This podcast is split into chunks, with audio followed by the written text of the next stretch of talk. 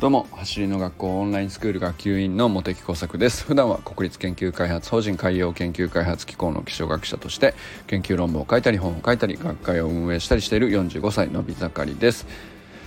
今日はねちょっと遅くなってしまいましたがあの横浜市立大野球部さんにね、えー、一緒にスプリントトレーニングをするというあの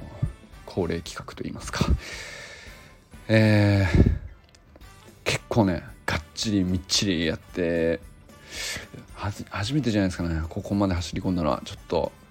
やりすぎちゃって完全にバテてます。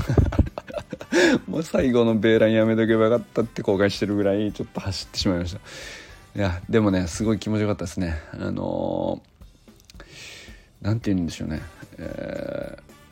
ー、新1年生がもう入っていてで新1年生もなんか入って本当に最初の当初はあの後ろに足が流れていたという先輩たちのお話だったんですけど、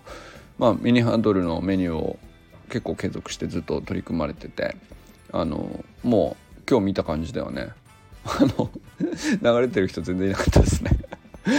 すげえと思って。いやほんとすごかったですね。あのこんなになんていうか集団でここまでクオリティが揃ってるっていうのは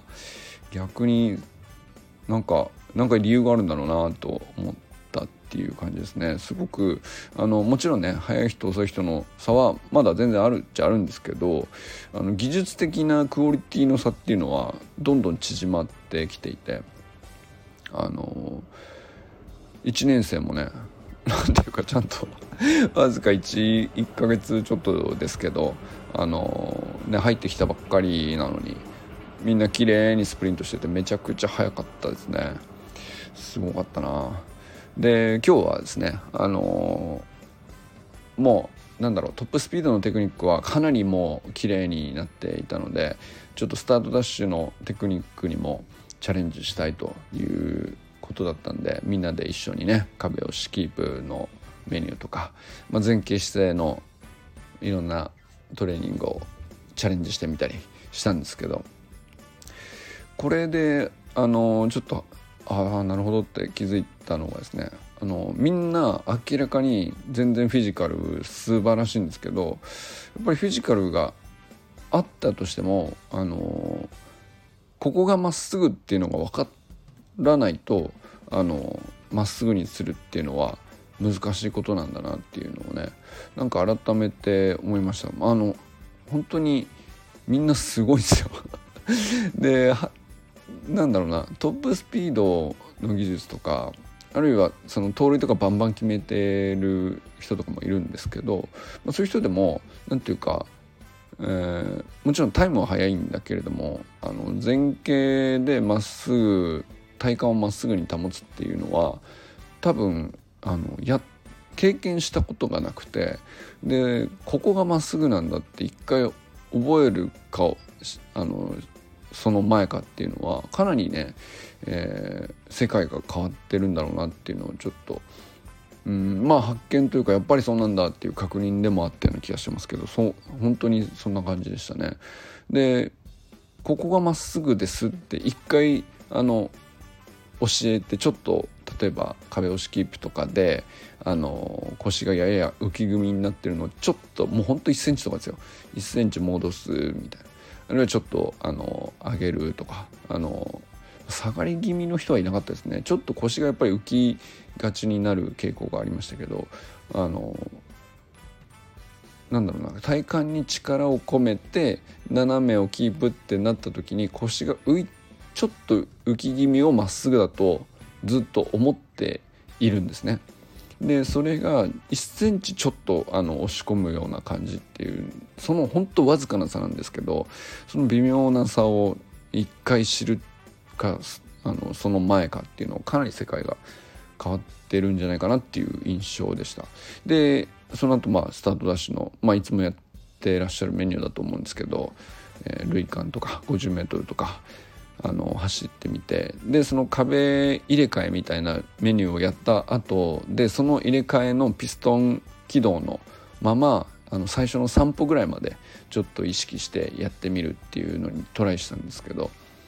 あのー、僕が一番びっくりしたのは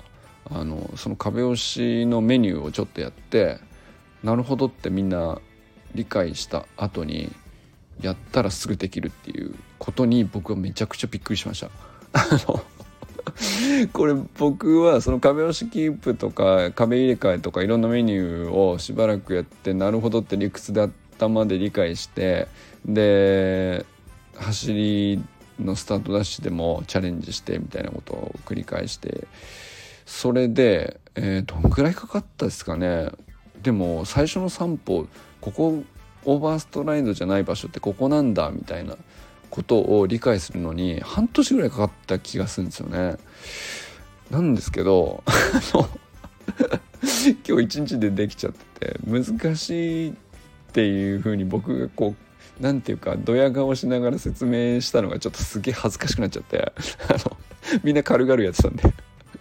いやでも本当それぐらいあの何ですかねフィジカルと、えー、頭で理解するっていう何て言うか知性のバランスっていうんですかねこれがめちゃくちゃ今ちょうどいい年齢なのかなっていうのも感じましたねその大学生っていうところが。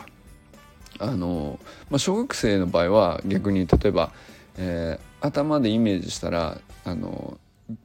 なんだろうな再現するっていう能力は確かに長けてるんだけどフィジカルがあのまあついてくるのはこれから先なんで焦らなくてもいいっていう感じになる場合がやっぱりよくあるんですけど、えー、大学生は何ですかねあのもちろんそれまでの癖があったりとかするかなと思ったんですけど何ていうかやっぱりそこにちゃんとこうその癖をちゃんと取り除いてあこっちじゃなくてこっちなんだっていうことを切り分けてで自分のこう何て言うかな動きをうん要するにビデオで客観的に見ているかのようにこう俯瞰して捉えれてるのかなっていう思うぐらいなんか本当に綺麗に再現しててでなおかつやっぱりフィジカルもすごいんでやっぱ出力もすごくてあのー、びっくりする レベルが高くて。あの、ちょっと嫌になっちゃったっていうね。まあそんな感じでしたけど。でやっぱりみんなそのその上あの何本も走れるだけのあのスタミナもあったりするのでやっぱりその精度もどんどん今日一日で一日の中でもどんどん上がってってるなっていうのを目の前で見せられていやなんかもう歴然としたその感じ。歴然としたねなんかあのあ体力があるってこういうことなんだみたいな。進む世界ちげえなみたいな感じでしたけど。いやでも楽しかったっすね。なんかあのここまで来ると成長とか進化とかっていうレベルの話じゃなくて本当に一瞬でクリアしてしまうのでなんかすごいなと思いましたね。あのまあ、それでなおかつやっぱりそういうスタートダッシュで重心とかを理解しつつ地面の反発をうまく使うとかそういうことををあのスプリントで学びつつその後まあ野球の練習するわけですけどなんかそういう目で見た時にやっぱり野球の中でも自然にその地面の反発をうまく使って送球したりとか地面の反発うまく使ってあのなんですかね。例えばスイングもそうなんでしょうけどやっぱりつながってんだろうなっていう感じがあの結構随所で見られてまあもともとねあの日々練習しているからっていうものがもちろんねあの90%以上だと思うんですけどでもねなんかあここ理屈同じことやってるなっていう動きがあの結構随所にあってすごく勉強になったなと思いましたね。なんか一番感動したのがあの なんだっけなゲッツーの練習かなんかでえっ、ー、とまあえー、内野手同士で、えー、二塁でトスを受け取って素早く一塁にも転送するという送球の練習をこうぐるぐるぐるぐる何回もやるっていうのをドリルというかやってたんですけどあの小さく速く素早く投げないとゲッツー取れないんでまあなんかそこをねあのすごく細かいテクニックじゃないですか。でなんか僕今まであのあんまり野球分かってなかったなと思ったのがその何ていうんですかね。そういう例えばゲッツーとかで、うんと、素早くやるってなるとこう手先というかキャッチしてすぐ握り替えてみたいなところの速さをどうしどうしてこんなに上手い人速いんだろうみたいなそっちばっかりに注目がいってたんですけどなんか上手い人というか速い人はあの手先よりももう完全にこうベースに、えー、トスを受け取りに入る時にあの明らかにもうこう上手に足の地面反発を綺麗に使っててそこのタイム地面反発が返ってくるタイミングが送球するタイミングとバッチリ合っているんですよね。でこれってすごいなんかあの僕にとってはね発見でまあスプリントでは地面反発地面反発ってずっとねあのいろんな意味であのいろんな人が言われてきたと思うんですけど、まあ、あらゆるスポーツでこうやっぱここがつかめてる人はあのいわゆる運動神経がいいと表現されるのかもしれないですけど速いんだなと。だからうまいのか。軽く投げてるように見えて送球がめちゃくちゃ速かったりとか。あ腕じゃねえんだ。手先じゃないんだみたいな。その握り替えまあもちろんねそこの練習いると思いますけど、まあ、それ以上にやっぱりパワーが一番でかいっていうのはあの足だってよく言いますけど足を使ってみたいな。なんか言いますけど足を使うってどういうことなのかよく分かんないままやってたりするわけじゃないですか。でも足を使ってって言われてるのってどうやらなんかやっぱり地面反発をうまく返ってきたタイミングとこう上半身のスローイングであったりスイングであったりのタイミングが綺麗に合ってる人があの無駄なくあの強い送球がいったりあの、ね、スイングもリラックスしているのにすごく速くスイングできたりとかっていうことになってんのかなっていうのがねなんか見ててあの感じましたね。すっげえ勉強になりました。そしてめちゃくちゃつかもう体バキバキになりましたけど。本当にね。いやでも